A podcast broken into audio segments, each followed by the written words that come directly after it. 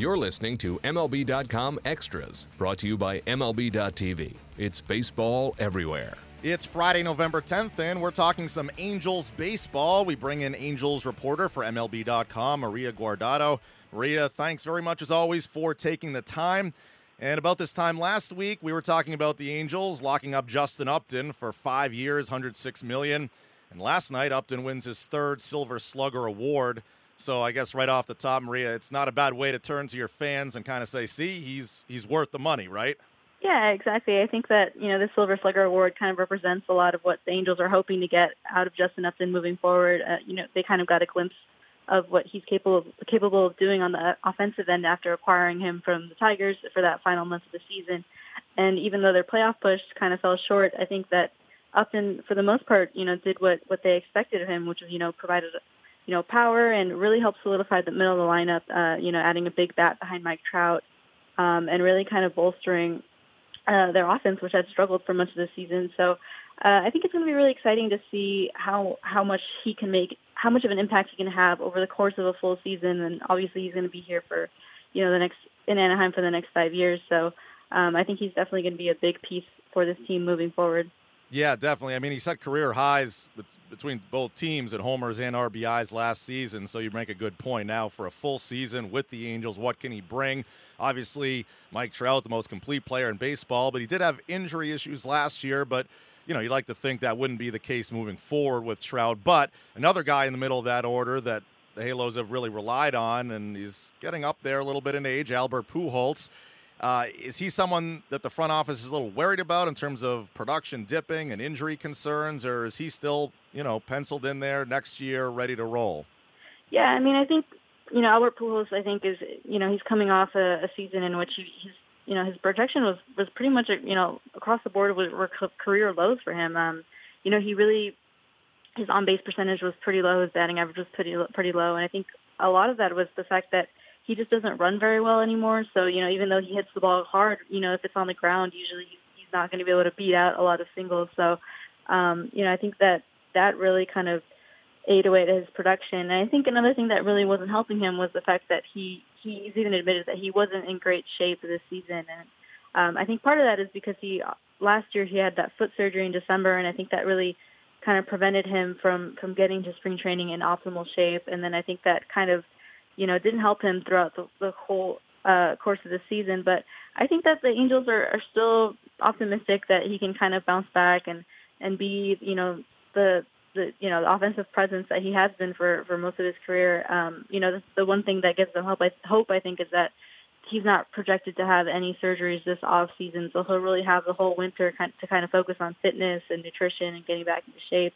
And he said that that's his his primary goal. So um, I think it's going to be interesting to see, uh, you know, what he looks like when when he shows up in spring training, and if he can really kind of recapture, um, you know, the offensive form that has really defined his career for for you know you know more than a decade. Yeah, I mean, if he if he does regain that form, look out when you have Upton and Trout and Pujols in the middle of that order. Mm-hmm. If Pujols is back to that form, uh, other Angels receiving more hardware this past week: shortstop Andrelton Simmons, catcher Martin Maldonado, both winning Gold Gloves. First time the Halos have had two winners, um, Gold Glove winners since 2002.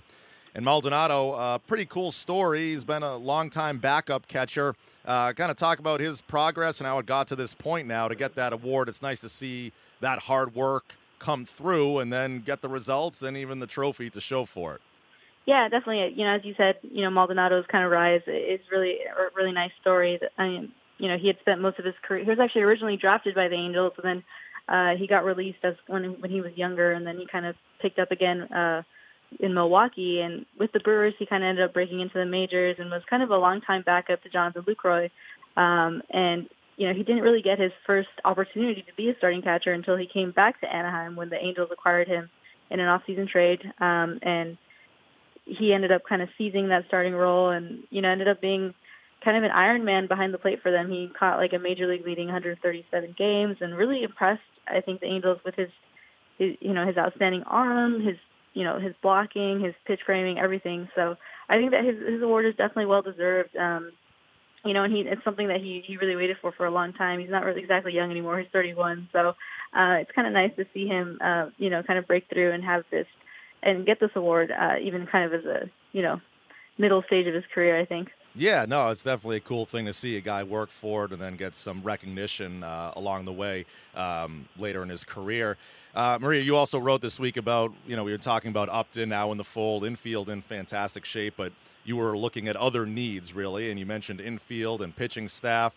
Uh, who among the team's own free agents are they going to try and retain? And then what are you hearing outside the team in free agency as we're now in the full first full week of the offseason that uh, the Halos could go after?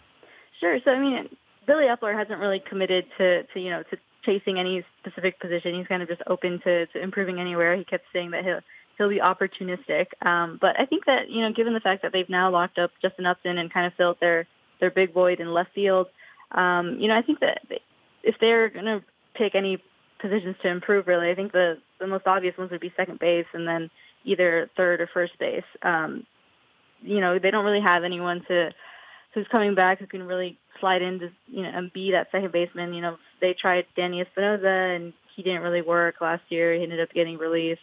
Um, you know, they they acquired Brandon Phillips for the last month of the of the season, and he helps, but he's free agent. So um, I'm not sure what their, what their level of interest in bringing back Phillips would be because he's a guy who's kind of older, and um, you know, I'm not sure how many boxes he kind of checks in terms of their their you know priorities for that position. Um, but you know, I think you could see the Angels in play for you know, maybe guys like Mike Moustakas just because he's kind of like a home uh, LA area native um, and someone who like you know a left-handed bat who's kind of helped shore up, keep shoring up their offense and also play third. Other guys like you know Eduardo Nunez maybe is you know someone who's a little bit more flexible and can play both second and third base. I think could be also be you know a good fit. So yeah, I mean I'm kind of interested to see what the Angels do, um, and that's just in terms of the you know the infield. I think in terms of their pitching staff um, you know, they have a lot of guys who are kind of projected to be healthy in spring training, but a lot of those guys don't have super long, durable track records. So I think it, it you know, would behoove them to kind of help bolster that pitching staff and help, you know, bring in some durability. So they could also be in play for some starting pitchers, perhaps. And you know, in terms of their bullpen, you know, I'd, I'd be interested to see if they're try to bring back Yusmeiro Petit, who is you know one of their more valuable pitchers this season um, and just really made his mark as kind of a multi-inning reliever who was very, you know, flexible and versatile out of that bullpen and really made an impact for them. We're talking with MLB.com reporter Maria Guardado, talking Angels baseball, and we'll switch gears for a moment. And obviously, this was a very hard week for baseball as a whole and really the sporting world. Uh, Roy Halladay uh, tremendous pitcher and a tremendous person. Uh, more importantly, passed away at the age of 40 this past week in, in just a tragic plane crash in Florida. And uh, Maria, just I don't know if you've covered Roy or, or, been around him in the past, but just your impressions overall of just a, a, a tough situation in baseball and the reaction from around the sporting world um, with this tragedy. Yeah, I mean, I, I you know didn't get the opportunity to really cover uh, Roy Halladay or really interact with him. So, um, you know, my impressions of him are just based on you know a lot of the you know tributes to him that I was reading, and you know just from everything I saw, it, you know, it was very clear that he was a very you great person, respected competitor, and you know, you just your heart just breaks when you kind of hear these stories, especially knowing that he's leaving behind you know a family, uh, two young kids. Um, so you know, it was really shocking and, and just extremely sad to to hear you know these stories come through, but you know, like I said, you know, just reading about him, um, you know, it was just really clear that he was an outstanding citizen and, you know, just really feel for his family and for the entire baseball community.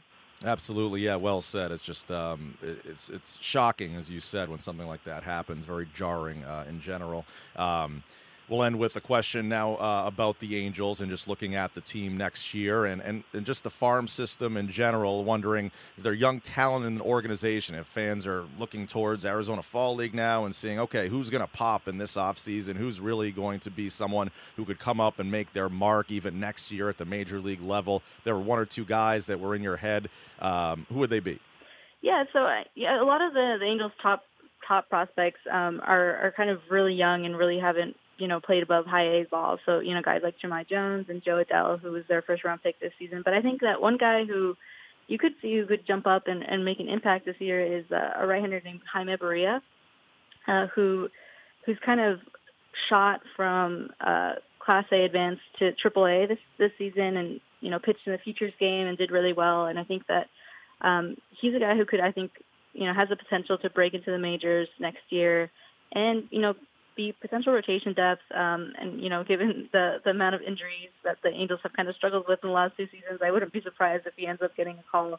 Uh, you know, if something similar happens. So, um, you know, he's a guy that's been kind of singled out by, by Billy Eppler as someone who could impact the club next year, and I, I definitely think that he might get that opportunity. So I think it'll be excited, exciting to see him uh, when he finally arrives in Anaheim. Absolutely. We'll look for that. And Maria, we'll talk to you again next week. Thanks so much for the time as always. We really appreciate it.